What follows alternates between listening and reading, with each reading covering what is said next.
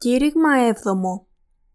Το βάπτισμα του Ιησού είναι η αναπόφευκτη διαδικασία για τη λύτρωση. Ματθαίος κεφάλαιο τρία, εδάφια δεκατρία έως δεκαεπτά. Τότε έρχεται ο Ιησούς από της Γαλιλαίας εις τον Ιορδάνην προς τον Ιωάννην, δια να βαπτιστεί υπ' αυτού. Ο δε Ιωάννης εκόλει εν αυτόν λέγον: «Εγώ χρειαν έχω να βαπτιστώ υπό σου, και εσύ έρχεσαι προς εμέ». Αποκριθείς δε ο Ιησούς είπε προς αυτόν: «Άφες τώρα, διότι ούτως είναι πρέπον εις ημάς να εκπληρώσομεν πάσαν δικαιοσύνην». Τότε αφήνει αυτόν. Και βαπτιστής ο Ιησούς ανέβει ευθύς από του ύδατος. Και ιδού, ηνύχθησαν εις αυτόν οι ουρανοί, και είδε το πνεύμα του Θεού καταβαίνον ως περιστεράν και ερχόμενον επ' αυτόν. Και ιδού φωνή εκ των ουρανών λέγουσα: «Ούτως είναι ο Υιός μου ο αγαπητός, εις τον οποίον ευηρεστήθην». Το βάπτισμα του Ιωάννη του Βαπτιστή. Τόσοι πολλοί άνθρωποι στον κόσμο δεν ξέρουν γιατί ο Ιησούς ήρθε σε αυτόν τον κόσμο και βαπτίστηκε από τον Ιωάννη τον Βαπτιστή. Γι' αυτό ας μιλήσουμε για τον σκοπό του βαπτίσματος του Ιησού και για τον Ιωάννη τον Βαπτιστή που τον βάπτισε. Αρχικά πρέπει να σκεφτούμε για αυτό που οδήγησε τον Ιωάννη τον Βαπτιστή να βαπτίσει τους ανθρώπους στον Ιορδάνη. Στο Ματθαίος κεφάλαιο τρία, εδάφια ένα έως δώδεκα, εξηγείται ότι ο Ιωάννης βάπτιζε τους ανθρώπους για να τους φέρει πίσω στον Θεό από τις αμαρτίες με την εξομολόγηση των αμαρτιών τους. «Εγώ μεν σας βαπτίζω εν ύδατι εις μετάνοιαν». Στίχος έντεκα. «Και φωνή βοόντος εν τη ερήμο, ετοιμάσατε την οδόν του Κυρίου, ευθείας κάμετε τα στρίβους αυτού». Στίχος τρία. Ο Ιωάννης ο Βαπτιστής, ντυμένος με τρίχες καμήλας και τρώγοντας ακρίδες, φώναζε στην έρημο κηρύττοντας βάπτισμα μετάνοιας για τη συγχώρεση των αμαρτιών. Φώναζε στους ανθρώπους: «Μετανοήστε, ο σωτήρας της ανθρωπότητας έρχεται, προετοιμάστε τον δρόμο για Αυτόν, κάντε ευθύ τον δρόμο της σωτηρίας, σταματήστε να λατρεύετε τους θεούς των εθνικών και λάβετε τον Κύριο στην καρδιά σας». Να επιστρέψουμε από τι? Από τη λατρεία των ειδόλων και άλλες κακές πράξεις της αμαρτωλής ζωής. Τι λοιπόν πρέπει να κάνουμε?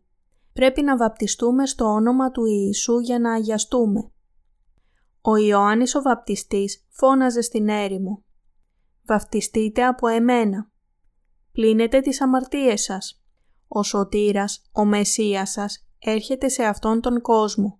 Θα αναλάβει όλες τις αμαρτίες σας ως το αρνί της θυσίας της Παλαιάς Διαθήκης και θα πλύνει όλες τις αμαρτίες σας». Στην Παλαιά Διαθήκη, οι καθημερινές αμαρτίες μεταφέρονταν στο θύμα της προσφοράς για αμαρτία μέσω της τοποθέτησης επάνω του των χεριών. Οι ετήσιες αμαρτίες όλου του Ισραήλ την ημέρα του εξυλασμού, η οποία συνέπιπτε με τη δέκατη ημέρα του έβδομου μήνα κάθε έτους, μεταφέρονταν επίσης στον τράγο από τον αρχιερέα. Λεβιτικό, κεφάλαιο δεκαέξι, εδάφια είκοσι εννέα έως τριάντα ένα.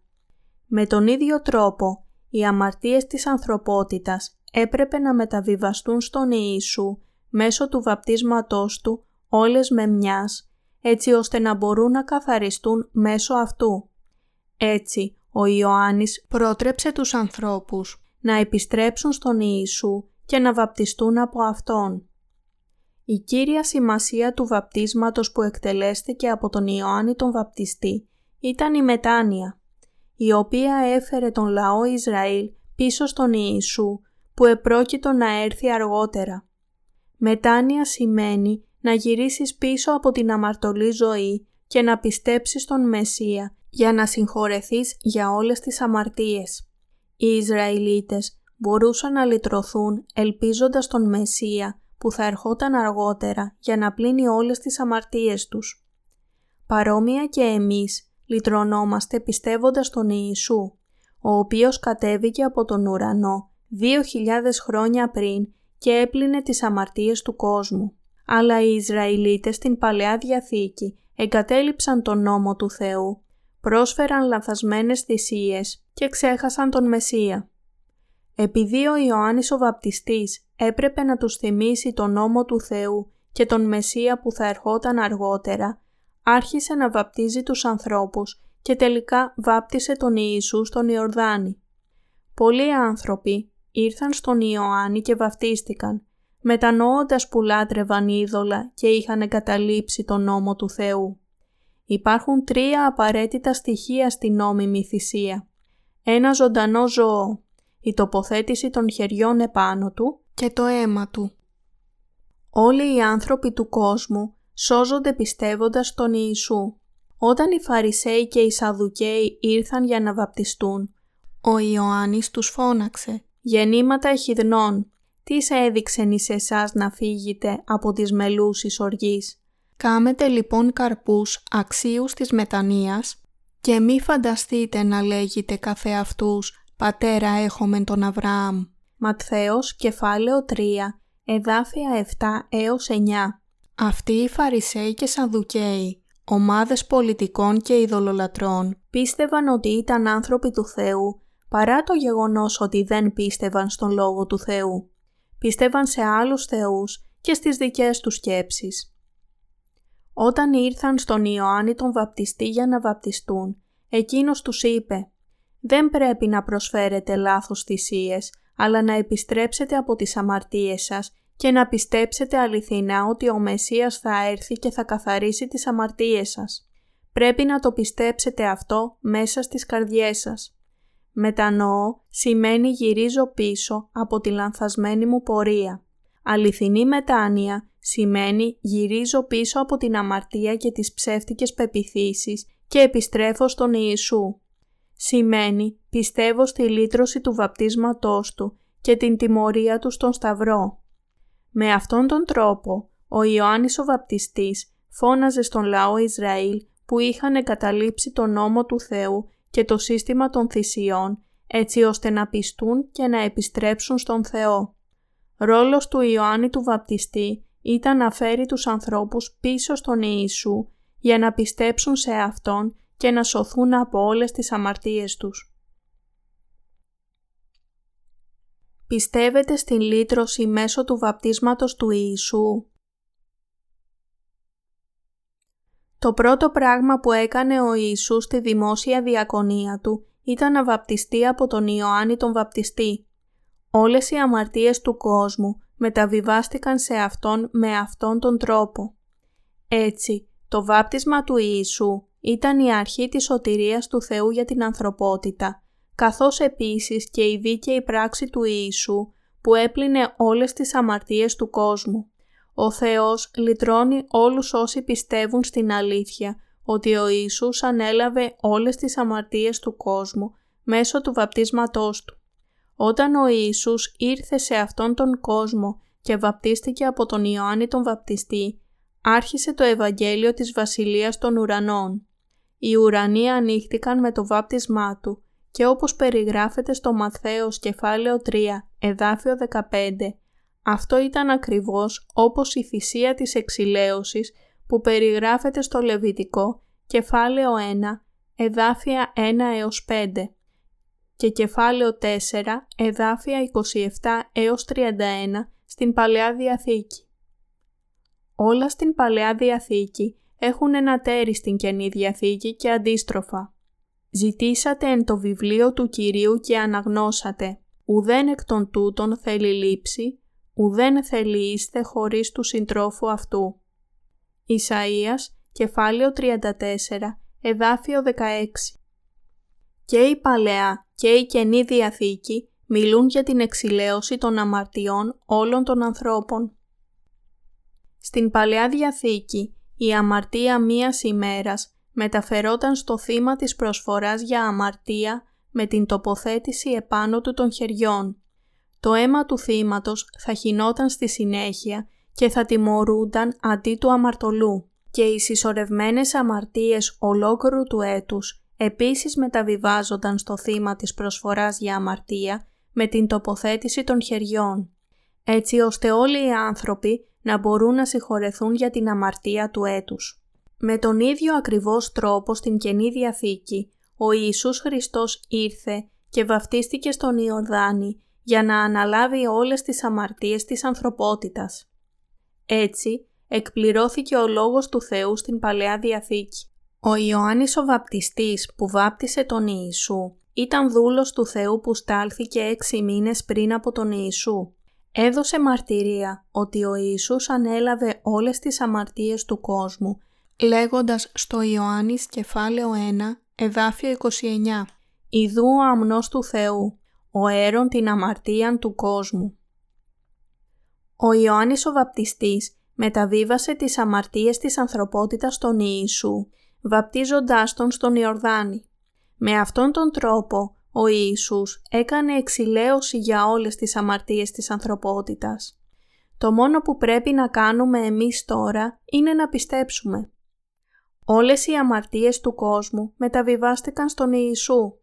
Οι Απόστολοι του Ιησού είπαν στο Πράξεις κεφάλαιο τρία, εδάφιο δεκαεννέα «Μετανοήσατε λοιπόν και επιστρέψατε, δια να εξαλειφθώσιν εαμαρτίες σας, δια να έλθωση καιρία αναψυχής από της παρουσίας του Κυρίου». Μας έκανα να καταλάβουμε για ποιο λόγο ο Ιωάννης ο Βαπτιστής βάπτισε τον Ιησού και γιατί είπε στους ανθρώπους να τον ακολουθήσουν. Είπε «Μετανοήστε και επιστρέψτε, πιστέψτε στη λύτρωση του βαπτίσματος του Ιησού, πληθείτε από τις αμαρτίες σας». Ο Μεσσίας ήρθε και έπλυνε με μιας όλες τις αμαρτίες μας με τη βάπτισή του. Όλες οι αμαρτίες του κόσμου μεταβιβάστηκαν στον Ιησού με αυτόν τον τρόπο. Έτσι εκπληρώθηκε η Διαθήκη του Θεού με το βάπτισμα του Ιησού, όπως καταγράφεται στο Ματθαίος κεφάλαιο τρία, εδάφια δεκατρία έως δεκαεπτά. Τότε έρχεται ο Ιησούς από της Γαλιλαίας εις τον Ιορδάνην προς τον Ιωάννην, δια να βαπτιστεί υπ' αυτού. Ο δε Ιωάννης εκόλυε εν αυτόν λέγον «Εγώ χρίαν έχω να βαπτιστώ υπό σου και εσύ έρχεσαι προς εμέ». Αποκριθείς δε ο Ιησούς είπε προς αυτόν «Άφες τώρα, διότι ούτως είναι πρέπον εις ημάς να εκπληρώσομεν πάσαν δικαιοσύνην». Τότε αφήνει αυτόν και βαπτιστής ο Ιησούς ανέβει ευθύς από του ύδατος και ιδού «Ηνύχθησαν εις αυτόν οι ουρανοί και είδε το πνεύμα του Θεού καταβαίνον ως περιστεράν και ερχόμενον επ' αυτόν και ιδού φωνή εκ των ουρανών λέγουσα «Ούτως είναι ο Υιός μου αγαπητός εις τον οποίον ευηρεστήθην». Ο Ιησούς ήρθε στον Ιωάννη για να βαπτιστεί, για να εκπληρώσει τη σωτηρία του Θεού. Ο Ιωάννης ο Βαπτιστής ήταν ένας ειδικός δούλος του Θεού. Στο κεφάλαιο ένα του Λουκά λέει ότι ο Ιωάννης ήταν απόγονος του Ααρών, του αρχιερέα. Ο Θεός είχε επιλέξει τον Ιωάννη, έναν απόγονο του Ααρών, επειδή θέλησε να είναι αυτός ο αντιπρόσωπος όλης της ανθρωπότητας για να εκπληρώσει όλη τη δικαιοσύνη. Έτσι, ο Θεός έκανε να γεννηθεί ο Ιωάννης στην οικογένεια του αρχιερέα έξι μήνες πριν από την γέννηση του Ιησού. Ο Ιωάννης ο Βαπτιστής προετοίμασε τον δρόμο για τον Ιησού, φωνάζοντας την έρημο «Μετανοήστε εσείς τα παιδιά της οχιάς, μετανοήστε και επιστρέψτε, ο Μεσσίας θα έρθει, επιστρέψτε σε Αυτόν, διαφορετικά θα σας κλαδέψει και θα σας ρίξει στην φωτιά. Πιστέψτε στο βάπτισμά Του και το αίμα Του στον Σταυρό, μετανοήστε και βαπτιστείτε και τότε θα λυτρωθείτε». Το Ευαγγέλιο της Λύτρωσης περιγράφεται σαφώς στις Πράξεις κεφάλαιο τρία, εδάφιο δεκαεννέα. Όταν ο Ιωάννης ο Βαπτιστής φώναξε για τις αμαρτίες της ανθρωπότητας, πολλοί μετανόησαν. Επειδή ο Ιωάννης μεταβίβασε τις αμαρτίες του κόσμου στον Ιησού, όλες οι αμαρτίες της ανθρωπότητας εξαλείφθηκαν με μιας. Επειδή ο Ιωάννης ο Βαπτιστής έδωσε μαρτυρία ότι ο Ιησούς ανέλαβε όλες τις αμαρτίες μας, ξέρουμε ότι μπορούμε να σωθούμε με την πίστη στο Ευαγγέλιο της Λύτρωσης, το Ευαγγέλιο του Ύδατος και του Αίματος. Ο λόγος που ο Ιωάννης ο Βαπτιστής έπρεπε να έρθει πριν από τον Ιησού. Όσοι πλήθηκαν από τις αμαρτίες τους πιστεύοντας τον Ιησού, τον Σωτήρα, μπορούν να επιβεβαιώσουν τη σωτηρία τους μέσω της μαρτυρίας του Ματθαίου για το Ευαγγέλιο του Βαπτίσματος του Ιησού. Στο Ματθαίος κεφάλαιο τρία, εδάφια δεκαπέντε έως δεκαέξι, ο Ιησούς ήρθε στον Ιωάννη και είπε «Βάφτισέ με» και ο Ιωάννης απάντησε «Εγώ χρίαν έχω να βαπτιστώ υπό σου και εσύ έρχεσαι προς εμέ».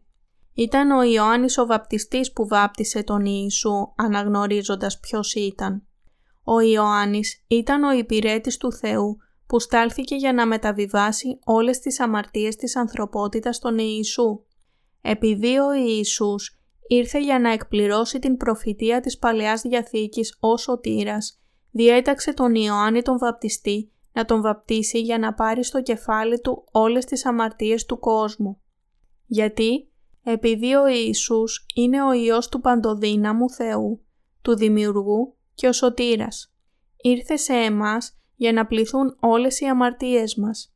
Έτσι, για να σωθούν όλοι οι άνθρωποι έπρεπε να βαπτιστεί. Ο Ιησούς βαπτίστηκε από τον Ιωάννη τον Βαπτιστή, ούτως, και έπλυνε τις αμαρτίες μας. Κρίθηκε στη θέση μας τον Σταυρό.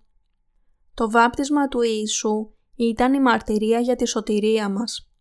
Όπως ο Θεός είχε υποσχεθεί στην Παλαιά Διαθήκη ότι όλες οι αμαρτίες θα μεταβιβάζονταν στον αμνό της θυσίας, ο Υιός του Θεού έγινε ο αμνός και ανέλαβε όλες τις αμαρτίες μας.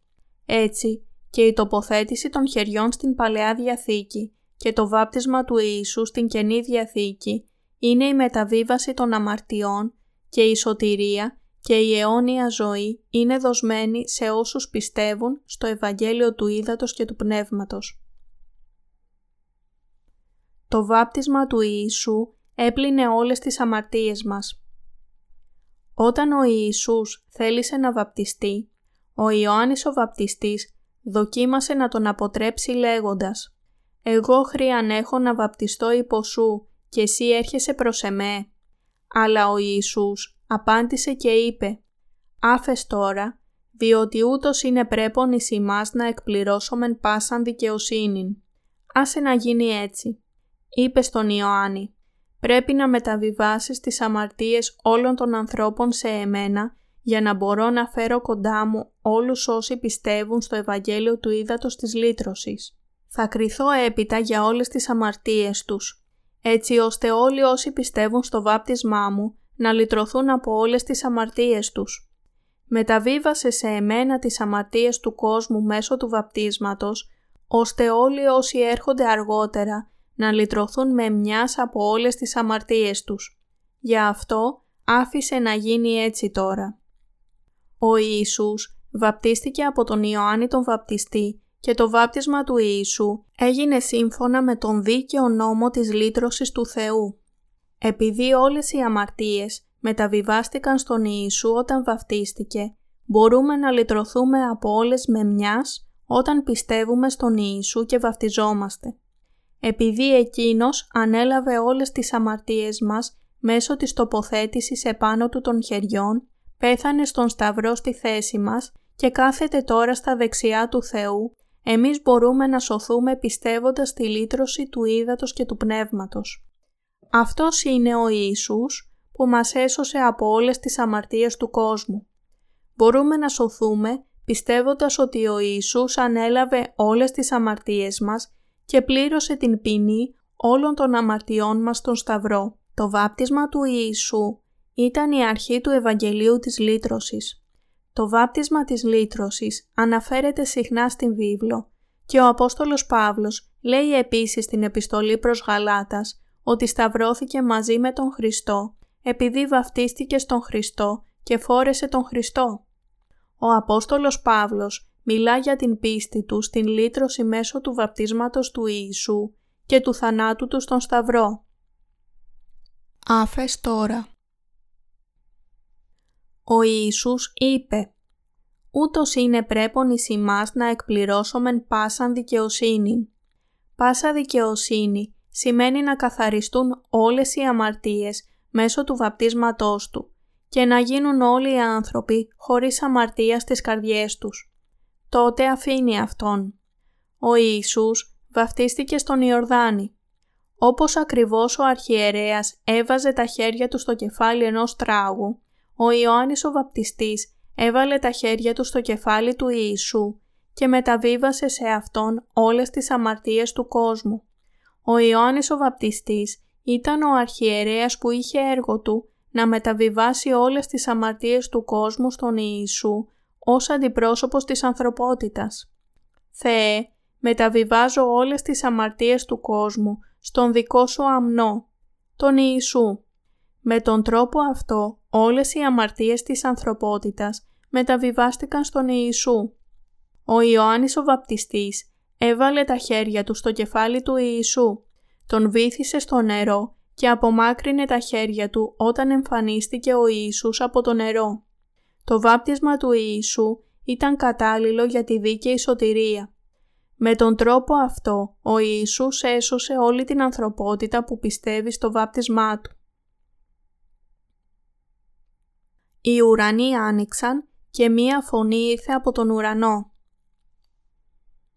Και βαπτιστής ο Ιησούς ανέβη ευθύς από του ύδατος, και ιδού, ηνύχθησαν εις αυτόν οι ουρανοί, και είδε το πνεύμα του Θεού καταβαίνον ως περιστεράν και ερχόμενον επ' αυτόν. Και ιδού, φωνή εκ των ουρανών λέγουσα, ούτως είναι ο Υιός μου αγαπητός, εις τον οποίον ευηρεστήθην. Ματθαίος, κεφάλαιο τρία, εδάφια δεκαέξι έως δεκαεπτά. Όταν ο Ιησούς ανέλαβε όλες τις αμαρτίες του κόσμου με το βάπτισμά του, οι ουρανοί άνοιξαν σε αυτόν.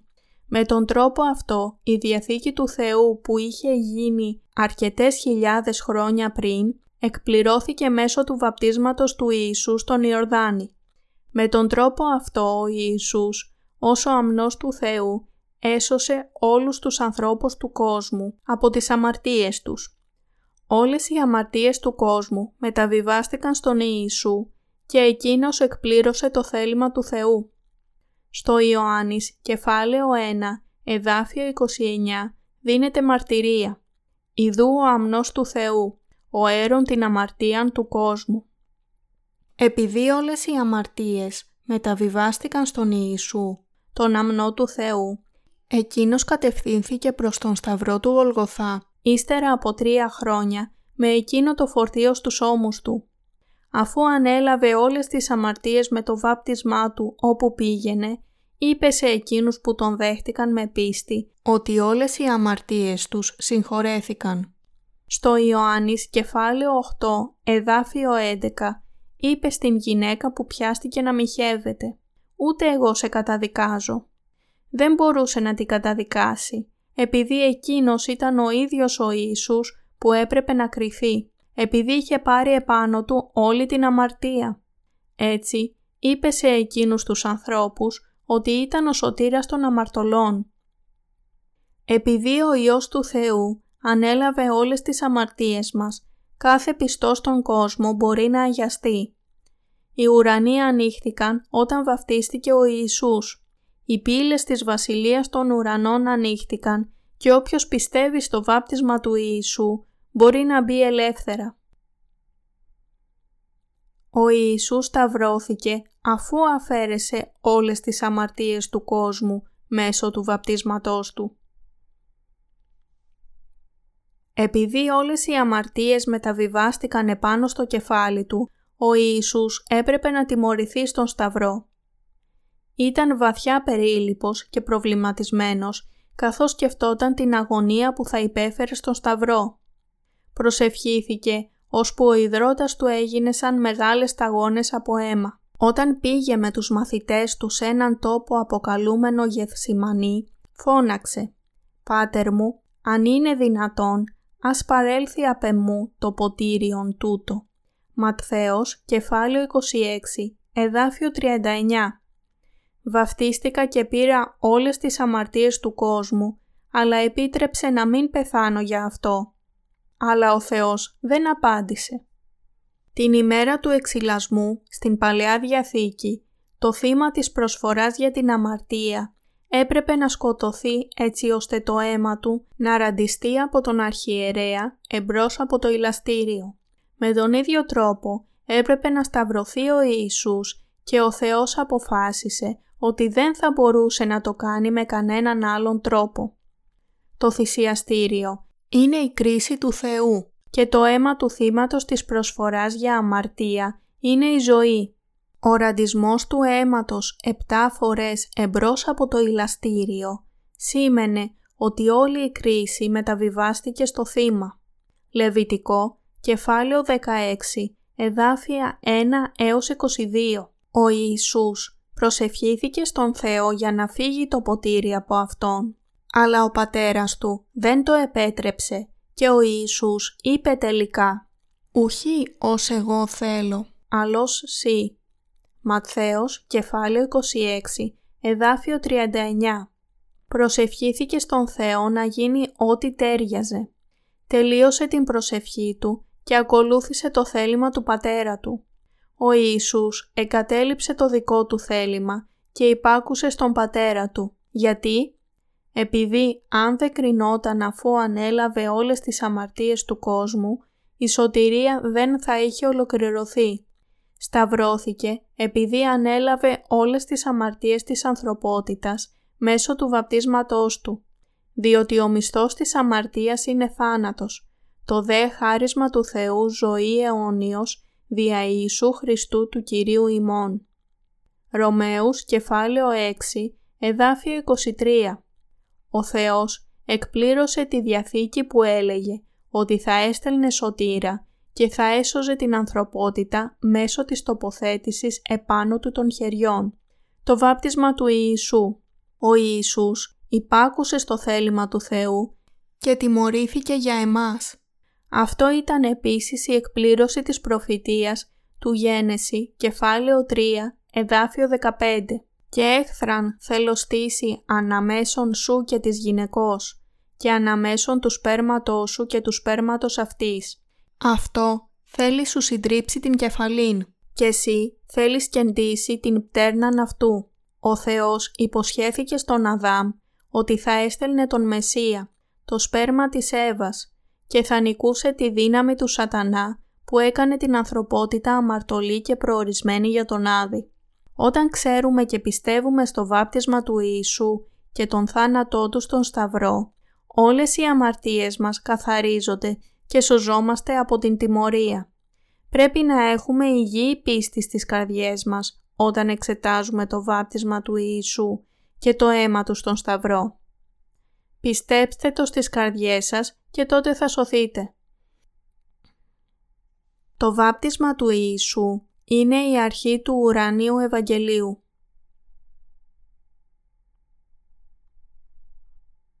Το βάπτισμα του Ιησού ήταν η αρχή του Ευαγγελίου και Εκείνος έσωσε όλους τους αμαρτωλούς με το βάπτισμα και το αίμα του.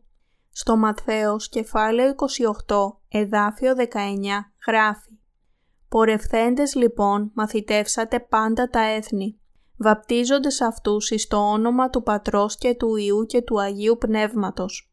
Ο Ιησούς είπε στους μαθητές του να ομολογήσουν ότι ο Πατέρας και ο Υιός και το Άγιο Πνεύμα έσωσαν όλη την ανθρωπότητα από τις αμαρτίες τους και τις έπλυναν με το βάπτισμά του και το αίμα του. Ο Ιησούς τους έδωσε τη δύναμη να κάνουν μαθητές από όλα τα έθνη, να τους διδάξουν για το βάπτισμα του Ιησού, το βάπτισμα της λύτρωσης, το βάπτισμα που έπλυνε όλες τις αμαρτίες του κόσμου.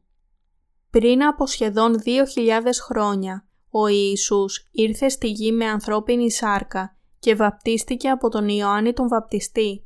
Όλες οι αμαρτίες του κόσμου, συμπεριλαμβανομένων όλων των δικών μας αμαρτιών, μεταβιβάστηκαν στον Ιησού με το βάπτισμά του. Πώς η αμαρτία μεταβιβάστηκε σε Αυτόν? Τι ισχύει για τις αμαρτίες του αύριο? Μας λέει ότι ακόμα και οι αμαρτίες του αύριο μεταβιβάστηκαν σε Αυτόν. Οι αμαρτίες των παιδιών μας, εκείνες όλων των γενεών, του παρελθόντος, του παρόντος και του μέλλοντος, ακόμα και εκείνες του Αδάμ, μεταβιβάστηκαν στον Ιησού. Πώς μπορεί λοιπόν να μην υπάρχει αμαρτία? Πώς μπορούμε να είμαστε χωρίς αμαρτία?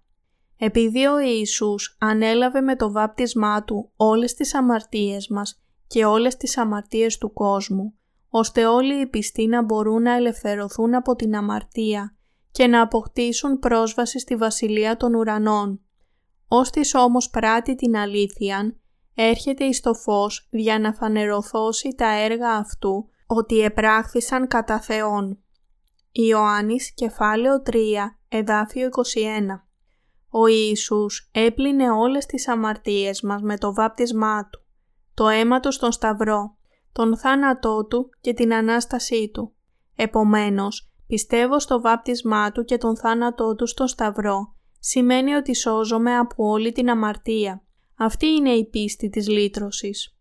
Όταν πιστεύουμε στο βάπτισμα και το αίμα του Χριστού, σωζόμαστε. Όταν πιστεύουμε στον Ιησού σωστά, είμαστε δίκαιοι ή αμαρτωλοί?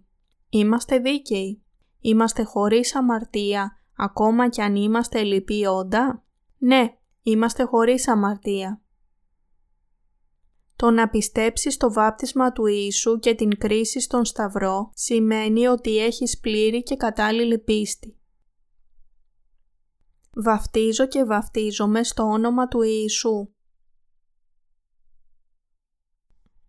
Επειδή ο άνθρωπος είναι ατελές όν, οι λειτουργοί της Εκκλησίας βαφτίζουν όσους πιστεύουν στο βάπτισμα του Ιησού και το αίμα Του, για να τους κάνουν να επιβεβαιώσουν την πίστη τους.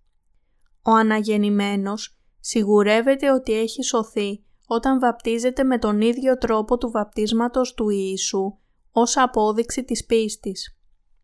Ο λειτουργός προσεύχεται αρχικά με τα χέρια του στο κεφάλι ενός αναγεννημένου ανθρώπου, ζητώντας την ευλογία του Θεού, ώστε αυτός ο άνθρωπος να τον λατρεύει σωστά μέχρι το τέλος της ζωής του. Ύστερα, τον βαφτίζει στο όνομα του Πατέρα και του Υιού και του Αγίου Πνεύματος. Βαφτιζόμαστε με βάση την πίστη μας στο βάπτισμα του Ιησού και το αίμα Του. Αυτό το βάπτισμα γίνεται για να φανερωθεί ότι όλη η αμαρτία μεταβιβάστηκε στον Ιησού, ότι το βαπτισμένο πρόσωπο πέθανε μαζί με τον Ιησού και αναστήθηκε μαζί Του. Βαπτίζομαι σημαίνει ότι διακηρύττω την πίστη στην μεταβίβαση των αμαρτιών μου προς τον Ιησού μέσω του βαπτίσματός Του, ότι κρίθηκα για τις αμαρτίες μου παράλληλα με τον Ιησού και ότι αναστήθηκα μαζί Του.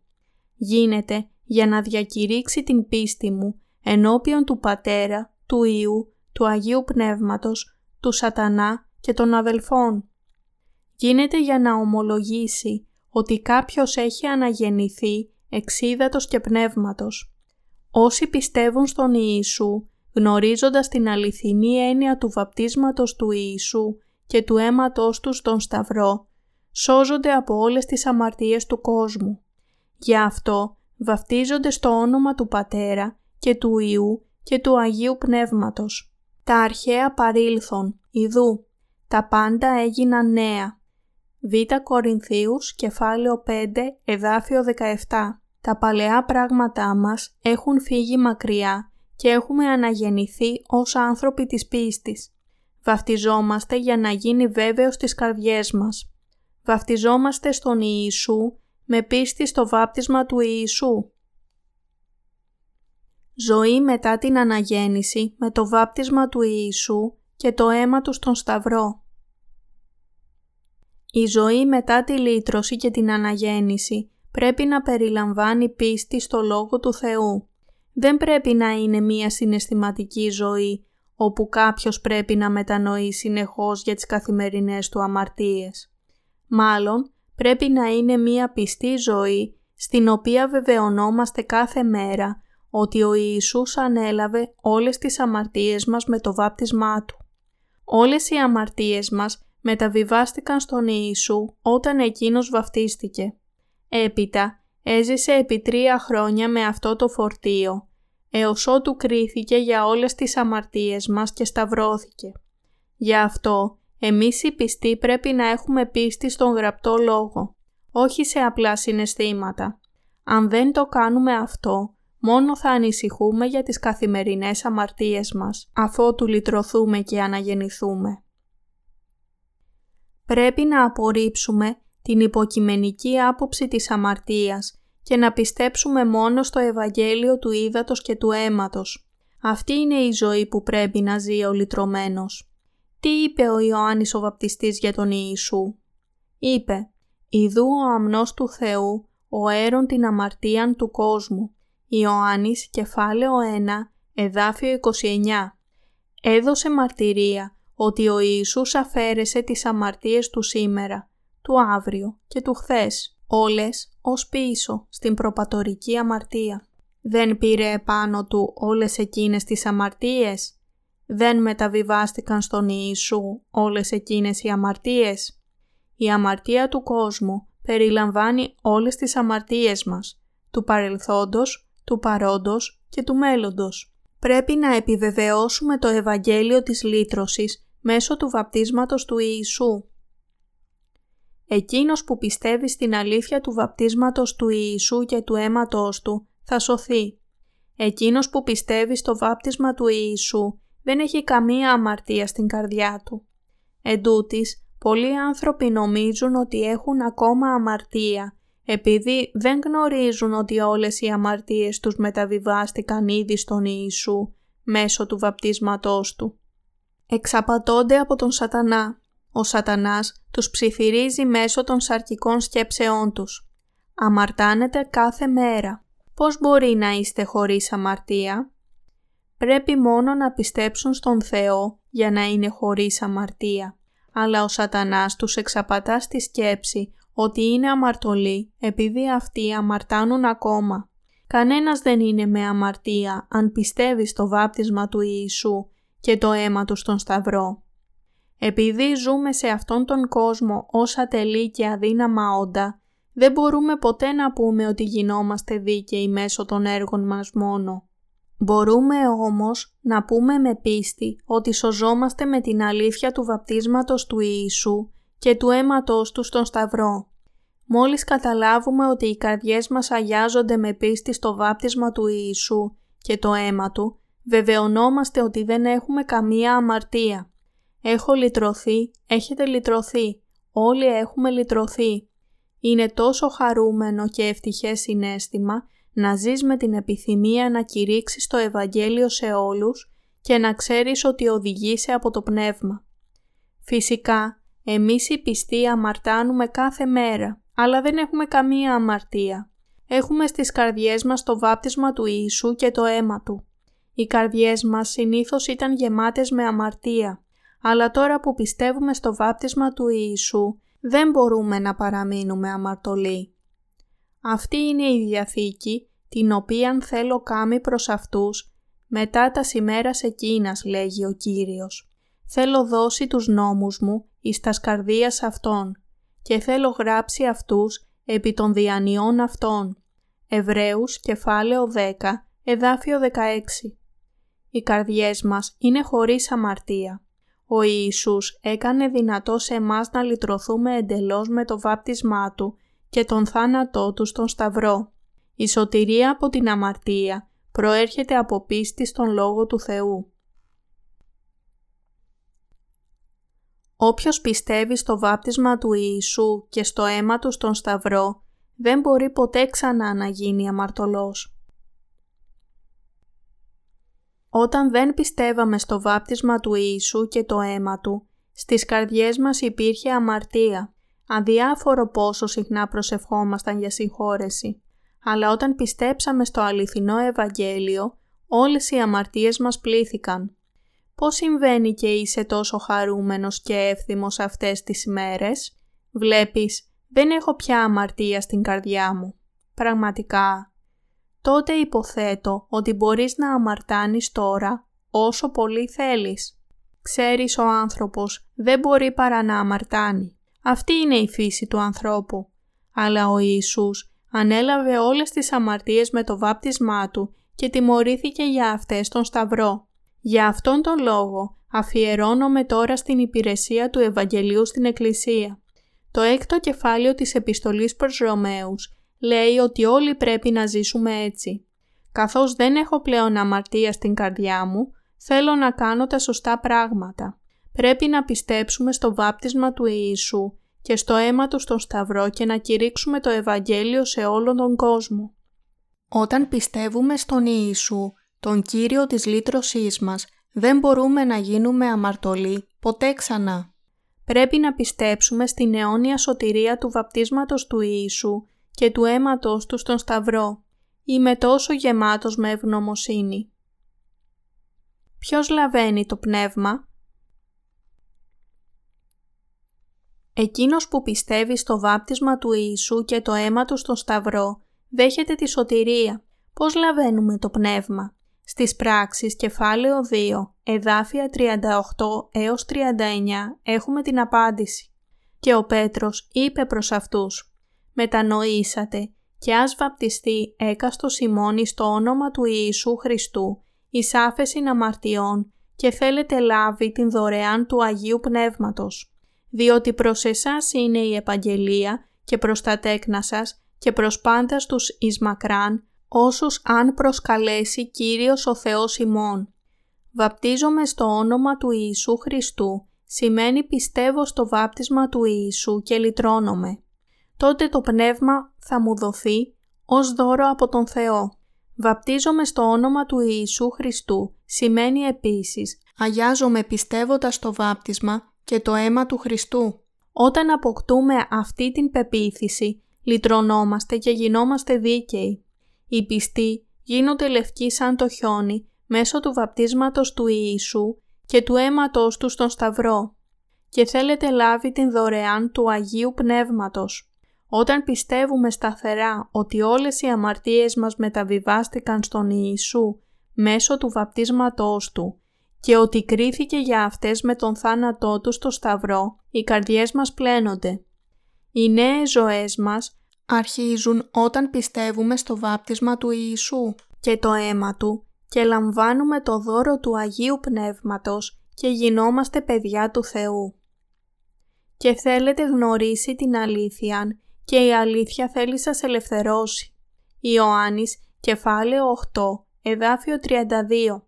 Πρέπει να ξέρουμε την αληθινή έννοια της κρίσης του Κυρίου στον Σταυρό. Η αλήθεια είναι ότι ο Ιησούς εξάλειψε όλες τις αμαρτίες μας με το βάπτισμά Του και τον θάνατό Του στον Σταυρό. Η λύτρωση μας δίνεται όταν πιστεύουμε αυτήν την αλήθεια. Το βάπτισμα του Ιησού μας λυτρώνει. Η εξηλαίωση για την αμαρτία μέσω του συστήματος θυσιών της Παλαιάς Διαθήκης αντιπροσωπεύει το βάπτισμα του Ιησού στην Καινή Διαθήκη. Το βάπτισμα του Ιησού είναι ο πυρήνας όλων των προφητειών της Παλαιάς Διαθήκης. Το τέρι στην τοποθέτηση των χεριών που υπάρχει στην Παλαιά Διαθήκη μπορεί να βρεθεί στο βάπτισμα του Ιησού στην Καινή Διαθήκη. Όλες οι αμαρτίες του κόσμου μεταβιβάστηκαν στον Ιησού μέσω του βαπτίσματός του, ακριβώς όπως οι αμαρτίες του Ισραήλ μεταβιβάζονταν στον αποδιοπομπαίο τράγο μέσω της τοποθέτησης επάνω του των χεριών. Πρέπει να πιστέψουμε στο βάπτισμα του Ιησού για να σωθούμε από όλες τις αμαρτίες μας. Ναι, πρέπει να δεχτούμε την αλήθεια του γεγονότος ότι ο Ιησούς ανέλαβε όλες τις αμαρτίες του κόσμου μέσω του βαπτίσματός του. Αν δεν πιστεύουμε στο βάπτισμα του Ιησού, οι αμαρτίες μας δεν μπορούν να μεταβιβαστούν σε Αυτόν. Πρέπει να πιστέψουμε για να γίνει η σωτηρία μας πλήρης. Διαφορετικά, δεν μπορούμε να γίνουμε δίκαιοι. Ο Ιησούς έσωσε όλους τους αμαρτωλούς του κόσμου με τον πιο δίκαιο τρόπο, με το βάπτισμά Του. Αυτό δεν μπορούσε να γίνει με πιο ταιριαστό τρόπο, επειδή το βάπτισμα του Ιησού ήταν η διαδικασία με την οποία όλες οι αμαρτίες μεταβιβάστηκαν σε Αυτόν. Πρέπει να πιστέψουμε σε αυτό, ώστε οι καρδιές μας να καθαριστούν μόνιμα από την αμαρτία. Πρέπει επίσης να πιστέψουμε ότι το αίμα του Ιησού ήταν η κρίση για όλες τις αμαρτίες μας. Με τον τρόπο αυτό, όλοι όσοι πιστεύουν στο βάπτισμα του Ιησού και το αίμα τους στον Σταυρό, σώζονται από την αμαρτία. Πρέπει να πιστέψουμε στο βάπτισμα του Ιησού για να μπούμε στη Βασιλεία των Ουρανών. Αυτός είναι ο μόνος τρόπος που μπορούμε να ελευθερωθούμε από όλη την αμαρτία και να ξεφύγουμε από την δίκαιη τιμωρία. Το βάπτισμα του Ιησού στην Καινή Διαθήκη και η τοποθέτηση των χεριών που αναφέρεται στην Παλαιά Διαθήκη είναι αντίστοιχα. Είναι σαν συνδετική κρίκη ανάμεσα στην Παλαιά και την Καινή Διαθήκη. Στην Καινή Διαθήκη, ο Ιωάννης ο Βαπτιστής ήρθε έξι μήνες πριν από τον Ιησού. Όταν ο Ιησούς βαπτίστηκε, αυτό ήταν η αρχή του Ευαγγελίου του Ιησού Χριστού, του Υιού του Θεού. Μάρκος, κεφάλαιο ένα, εδάφιο ένα. Το Ευαγγέλιο άρχισε τη στιγμή που ο Ιησούς ανέλαβε όλες τις αμαρτίες του κόσμου μέσω του βαπτίσματός του. Η διακονία της σωτηρίας της ανθρωπότητας πραγματοποιήθηκε μέσω μιας αλυσίδας γεγονότων. Η γέννηση του Ιησού, το βάπτισμά του, ο θάνατός του στον Σταυρό, η Ανάστασή του και η ανάληψή του στον ουρανό. Όταν ξέρουμε, καταλαβαίνουμε και πιστεύουμε στη διαδικασία της σωτηρίας με αυτήν την αλυσίδα γεγονότων, σωζόμαστε από όλες τις αμαρτίες μας. Το βάπτισμα του Ιησού ήταν η αρχή του Ευαγγελίου, ενώ το αίμα στον Σταυρό ήταν η ολοκλήρωσή του. Αρχή του Ευαγγελίου του Ιησού Χριστού, Υιού του Θεού. Μάρκος, κεφάλαιο ένα, εδάφιο ένα. Δεν μπορούμε να παραλείψουμε από το Ευαγγέλιο του Υιού του Θεού καμία από τις δίκαιες πράξεις του. Το βάπτισμά του, το αίμα του στον Σταυρό, την Ανάστασή του, την ανάληψή του και τον δεύτερο ερχομό του. Ο Ιησούς ήρθε σε αυτόν τον κόσμο με σάρκινη μορφή και έπλυνε όλες τις αμαρτίες της ανθρωπότητας με το βάπτισμά του. Αυτό ήταν η αρχή του ουράνιου Ευαγγελίου. Αν έστω και ένα από αυτά έλειπε, το ουράνιο Ευαγγέλιο δεν θα ήταν πλήρες. Επομένως, για να αναγεννηθεί ένας άνθρωπος, πρέπει να πιστέψει στο βάπτισμα του Χριστού και το αίμα του. Αυτές τις μέρες, πολλοί άνθρωποι δεν πιστεύουν την αλήθεια του βαπτίσματος του Ιησού και του αίματος του. Νομίζουν ότι το βάπτισμα του Ιησού ήταν απλά μία τελετή. Αυτό είναι μία σοβαρή παρερμηνία. Καθένας που πιστεύει στον Ιησού πρέπει επίσης να πιστέψει στο βάπτισμα και το αίμα του. Πώς μπορούν να πληθούν οι αμαρτίες μας απλά με την προσευχή για συγχώρεση? Όλες οι αμαρτίες μας μεταβιβάστηκαν στον Ιησού όταν εκείνος βαπτίστηκε από τον Ιωάννη τον Βαπτιστή. Δεν υπήρχε κανένας άλλος τρόπος για να πάρει τις αμαρτίες της ανθρωπότητας. Ο άνθρωπος πρέπει να αναγεννηθεί εξίδατος και πνεύματος για να μπει στην βασιλεία των ουρανών. Δεν μπορεί να υπάρξει καμία λύτρωση χωρίς το νερό του βαπτίσματος, το αίμα στον Σταυρό και το πνεύμα. Μόνο κάποιος που έχει αναγεννηθεί μπορεί να δει τον Θεό, όπως είπε ο Ιησούς στον Νικόδημο, στο Ιωάννης κεφάλαιο τρία, εδάφιο πέντε. Η αληθινή σωτηρία έρχεται σε μας μόνο όταν πιστέψουμε στο βάπτισμα του Ιησού και το αίμα του. Μπορούμε να σωθούμε χωρίς το βάπτισμα του Ιησού? Αν παραλείπαμε από τη δημόσια διακονία του Κυρίου το γεγονός ότι ο Ιησούς ήρθε σε αυτόν τον κόσμο και ανέλαβε όλες τις αμαρτίες μας μέσω του βαπτίσματός του ή αγνοούσαμε την αγιότητά του που γεννήθηκε από την Παρθένο Μαρία ή παραμελούσαμε να πιστέψουμε στον Σταυρό του Ιησού, ο χριστιανισμός θα γινόταν απλά μία δυσιδαιμονική θρησκεία που οδηγεί τους πιστούς να ψέλνουν. Συγχώρεσέ με, συγχώρεσέ με, συγχώρεσέ με, όπως κάνουν οι βουδιστές τους ναούς τους. Αν παραλείπαμε το βάπτισμα του Ιησού, θα σήμαινε ότι οι αμαρτίες μας δεν μεταβιβάστηκαν σε Αυτόν. Η πίστη μας θα ήταν χωρίς αξία, κάνοντάς μας σαν τον χρεώστη που υποστηρίζει ότι εξόφλησε τα χρέη του, ενώ στην πραγματικότητα δεν πλήρωσε τίποτα. Θα μας έκανε όλους ψεύτες. Αν ένας χρεώστης λέει ότι έχει πληρώσει όλα τα χρέη του, ενώ στην πραγματικότητα δεν το έκανε, θα ήταν ακόμα χρεώστης και στην πραγματικότητα και στη συνείδησή του. Ο Ιησούς έπλυνε τους πιστούς με το νερό του βαπτίσματός του και τους έκανε παιδιά του Θεού. Ο Ιησούς ανέλαβε όλες τις αμαρτίες του κόσμου μέσω του Ιωάννη του Βαπτιστή, έτσι ώστε όλοι οι πιστοί να μπορούν να είναι αγιασμένοι.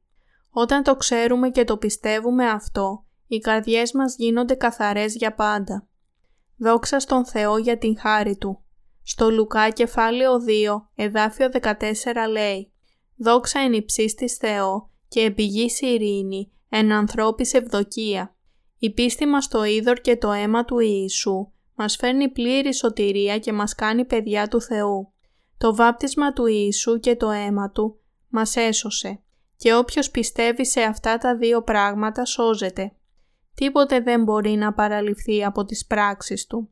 Μερικοί πιστεύουν μόνο στο αίμα, λέγοντας ότι ο Απόστολος Παύλος καυχήθηκε μόνο στον Σταυρό, αλλά το βάπτισμα του Ιησού περιλαμβανόταν στον Σταυρό Του. Μπορούμε να δούμε στο έκτο κεφάλαιο της επιστολής προς Ρωμαίους ότι ο Παύλος βαφτίστηκε στον Χριστό και πέθανε με τον Χριστό και επίσης στην επιστολή προς Γαλάτας κεφάλαιο δύο εδάφιο είκοσι «Μετά του Χριστού συνεσταυρώθην. Ζω δε ουχή πλέον εγώ, αλλά ο Χριστός ζει εν εμή. Καθώ δε τώρα ζω εν σαρκή, ζω εν τη πίστη του Υιού του Θεού, όστις με ηγάπησε και παρέδογεν εαυτόν υπέρ εμού». Και στην επιστολή προς Γαλάτας, κεφάλαιο τρία, εδάφια είκοσι επτά έως είκοσι εννέα. «Επειδή όσοι ευαπτίστητε εις Χριστόν, Χριστόν ενεδίθητε, δεν είναι πλέον Ιουδαίος, ουδέ Έλλην, δεν είναι δούλος, ουδέ ελεύθερος, δεν είναι άρσεν και θήλη, διότι πάντε εσείς είστε εις εν Χριστώ Ιησού. Αν δε είστε του Χριστού, άρα είστε σπέρμα του Αβραάμ και κατά την επαγγελίαν κληρονόμοι». Βαφτίζομαι στον Χριστό σημαίνει πιστεύω σε όλες τις πράξεις που έκανε σε αυτόν τον κόσμο. Το βάπτισμά Του και το αίμα Του στον Σταυρό. Πιστεύω στο βάπτισμα του Ιησού και το αίμα Του σημαίνει ότι πιστεύω στην αλήθεια πως ο Ιησούς εξάλειψε όλες τις αμαρτίες μας σχεδόν δύο χιλιάδες χρόνια πριν. Δεν υπάρχει κανένας άλλος τρόπος που να μας φέρει τη σωτηρία. Σωζόμαστε από τον Θεό όταν πιστεύουμε στο βάπτισμα του Ιησού και το αίμα Του στον Σταυρό.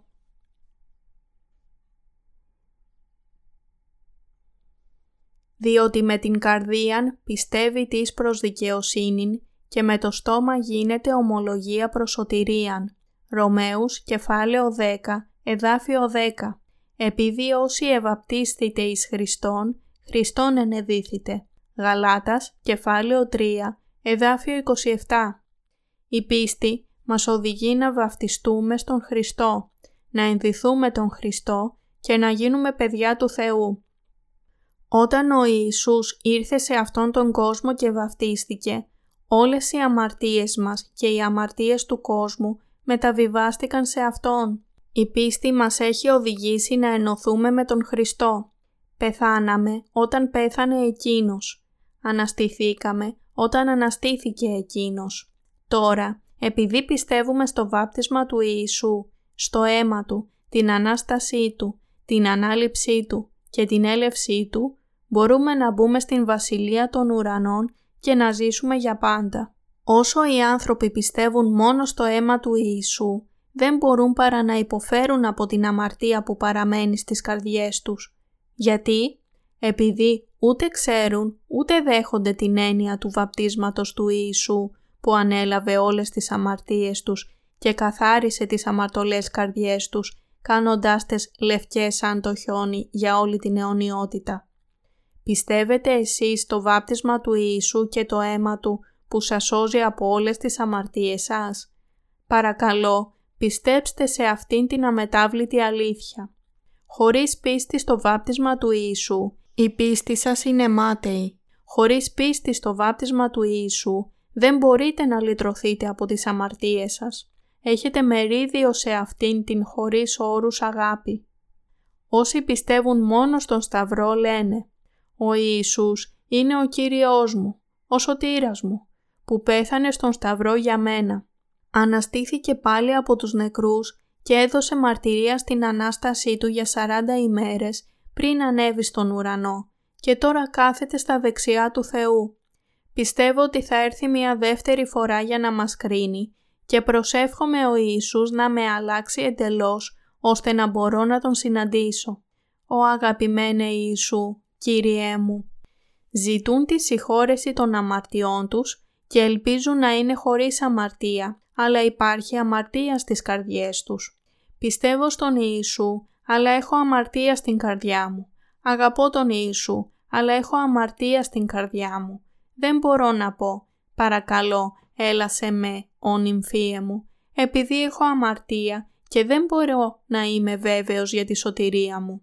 Έτσι, ελπίζω ότι ο Ιησούς θα έρθει όταν προετοιμαστώ καλά και μόνο αφού προσεύχομαι εντονότερα και μετανοώ εντονότερα. Αγαπώ τον Ιησού με όλη μου την καρδιά, αλλά δεν μπορώ να τολμήσω να τον αντιμετωπίσω εξαιτίας των αμαρτιών στην καρδιά μου. Αν ο Ιησούς ρωτούσε τέτοιους ανθρώπους «Γιατί σκέφτεστε ότι δεν είστε πλήρεις?» αυτοί θα απαντούσαν «Κύριε, ξέρω ότι δεν είμαι δίκαιος, επειδή αμαρτάνω κάθε μέρα. Γι' αυτό, σε παρακαλώ, κάλεσέ με όταν καλέσεις τους αμαρτωλούς». Δεν ξέρουν ότι ο Θεός, ο Δημιουργός και ο Κριτής ούτε θα δεχτεί αμαρτωλούς, ούτε θα τους κάνει παιδιά Του. Ο νυμφίος ήρθε και έλυσε όλα τα προβλήματα της αμαρτίας για την νύφη. Αλλά επειδή η νύφη δεν το ήξερε, βασανίστηκε. Όταν σκεφτόμαστε ότι είμαστε αμαρτωλοί επειδή έχουμε αμαρτήσει με την σάρκα, δεν έχουμε πίστη στον Θεό. Όταν δεν ξέρουμε ούτε καταλαβαίνουμε την αλήθεια του Λόγου του Θεού, η αμαρτία πολλαπλασιάζεται στις καρδιές μας. Ο νυμφίος αφαίρεσε τις αμαρτίες του κόσμου. Πού? Στον Ιορδάνη, όταν βαπτίστηκε. Όσοι δεν το πιστεύουν αυτό, είναι ακόμα αμαρτωλοί. Παραμένουν μολυσμένες νύφες. Ο νυμφίος ρωτά την νύφη, «Πώς μπορείς να με αγαπάς όταν δεν είσαι νύφη μου?» Πριν με ονομάσεις νυμφίος σου, πρέπει να πληθούν όλες οι αμαρτίες σου. Μπορούμε να λυτρωθούμε χωρίς το βάπτισμα του Ιησού? Όχι. Πλαστήκαμε κατ' εικόνα Θεού, γι' αυτό επιδιώκουμε την δικαιοσύνη στις καρδιές μας και οι συνειδήσεις μας προσπαθούν να είναι δίκαιες. Αν όμως οι καρδιές μας παραμένουν ακαθάριστες από την αμαρτία, είναι αδύνατο να σκεφτούμε ότι είμαστε χωρίς αμαρτία. Μόνο όταν δεχόμαστε και πιστεύουμε στο βάπτισμα του Ιησού, μπορούμε αληθινά να πούμε ότι δεν έχουμε καμία αμαρτία και είμαστε δίκαιοι. Οι συνειδήσεις μας δεν μπορούν ποτέ να αγιαστούν αν εμείς θεωρούμε τους εαυτούς μας ότι είναι χωρίς αμαρτία, όταν στην πραγματικότητα έχουμε αμαρτία στις καρδιές μας. Ούτε μπορεί να μας δεχτεί ο Θεός κάτω από αυτές τις συνθήκες. Ο Θεός δεν λέει ψέματα ποτέ. Ο Θεός είπε στον Μωυσή να κάνει απογραφή των Ισραηλιτών για να τους μετρήσει και να του πληρώσουν λίτρα για τις ζωές τους. Οι πλούσιοι δεν θα έδιναν περισσότερο από μισό σέκελ και οι φτωχοί δεν θα έδιναν λιγότερο. Όλοι έπρεπε να πληρώσουν λίτρο, καθένας για τον εαυτό του. Επομένως, πώς μπορεί ένας άνθρωπος να γίνει Άγιος αν δεν πιστέψει στον Ιησού που πλήρωσε λίτρα για τη ζωή του? Ένας τέτοιος άνθρωπος συνεχίζει να έχει αμαρτία στην καρδιά του. Όταν πιστεύουμε μόνο στο αίμα του Ιησού, έχουμε αμαρτία στις καρδιές μας και πρέπει να ομολογήσουμε ότι είμαστε αμαρτωλοί. Αλλά όταν πιστεύουμε στο Ευαγγέλιο του βαπτίσματός του και του Σταυρού μαζί, μπορούμε αληθινά να πούμε ότι δεν έχουμε καμία αμαρτία. Η σωτηρία και η αιώνια ζωή είναι δικά μας. Η βλασφημία ενάντια στο πνεύμα. Στην επιστολή προς Ρωμαίους κεφάλαιο ένα, εδάφιο δεκαεπτά λέει «Διότι δι' αυτού αποκαλύπτεται η δικαιοσύνη του Θεού εκ πίστεως εις πίστην». Η δικαιοσύνη του Θεού αποκαλύπτεται στο Ευαγγέλιο. Ο Ιησούς Χριστός ήρθε σε αυτόν τον κόσμο και έπλυνε τις αμαρτίες μας με το βάπτισμά Του και τον θάνατό Του στον Σταυρό. Το βάπτισμα του Ιησού και το αίμα Του είναι η δύναμη του Ευαγγελίου. Ο Ιησούς έπλυνε τις αμαρτίες μας μια για πάντα. Πιστεύω σημαίνει σωτηρία, δεν πιστεύω σημαίνει αιώνιος άδης. Ο Πατέρας μας στον ουρανό έστειλε σε αυτόν τον κόσμο τον μονογενή Υιό του τον Ιησού και έπρεπε να βαπτιστεί για την εξηλαίωση των αμαρτιών μας. Με τον τρόπο αυτό, όποιος πιστεύει σε Αυτόν μπορεί να καθαριστεί από όλες τις ανομίες του. Η μόνη αμαρτία που παραμένει σε αυτόν τον κόσμο είναι η αμαρτία της απιστίας στο βάπτισμα και το αίμα του. Η απιστία είναι βλασφημία ενάντια στο πνεύμα και αμαρτία που θα κριθεί από τον Θεό, καταδικάζοντας τους άπιστους στον Άδη. Αυτή είναι η πιο σοβαρή αμαρτία από όλες. Οποιοσδήποτε από εσάς διαπράττει αυτήν την αμαρτία πρέπει να μετανοήσει και να λυτρωθεί με πίστη στο βάπτισμα του Ιησού. Διαφορετικά θα καταστραφείτε για πάντα. Έχετε σωθεί με την μαρτυρία της λύτρωσης μέσω του βαπτίσματος και του αίματος του. Έχετε λάβει τη μαρτυρία του Ιωάννη, όπως γράφει στο Ιωάννης, κεφάλαιο ένα, εδάφιο είκοσι εννιά. Ιδού ο αμνός του Θεού, ο αίρον την αμαρτίαν του κόσμου. Πιστεύετε στο βάπτισμα του Ιησού και το αίμα του, όπως γράφει στην επιστολή προς Εβραίους, κεφάλαιο δέκα, εδάφιο δεκαοκτώ.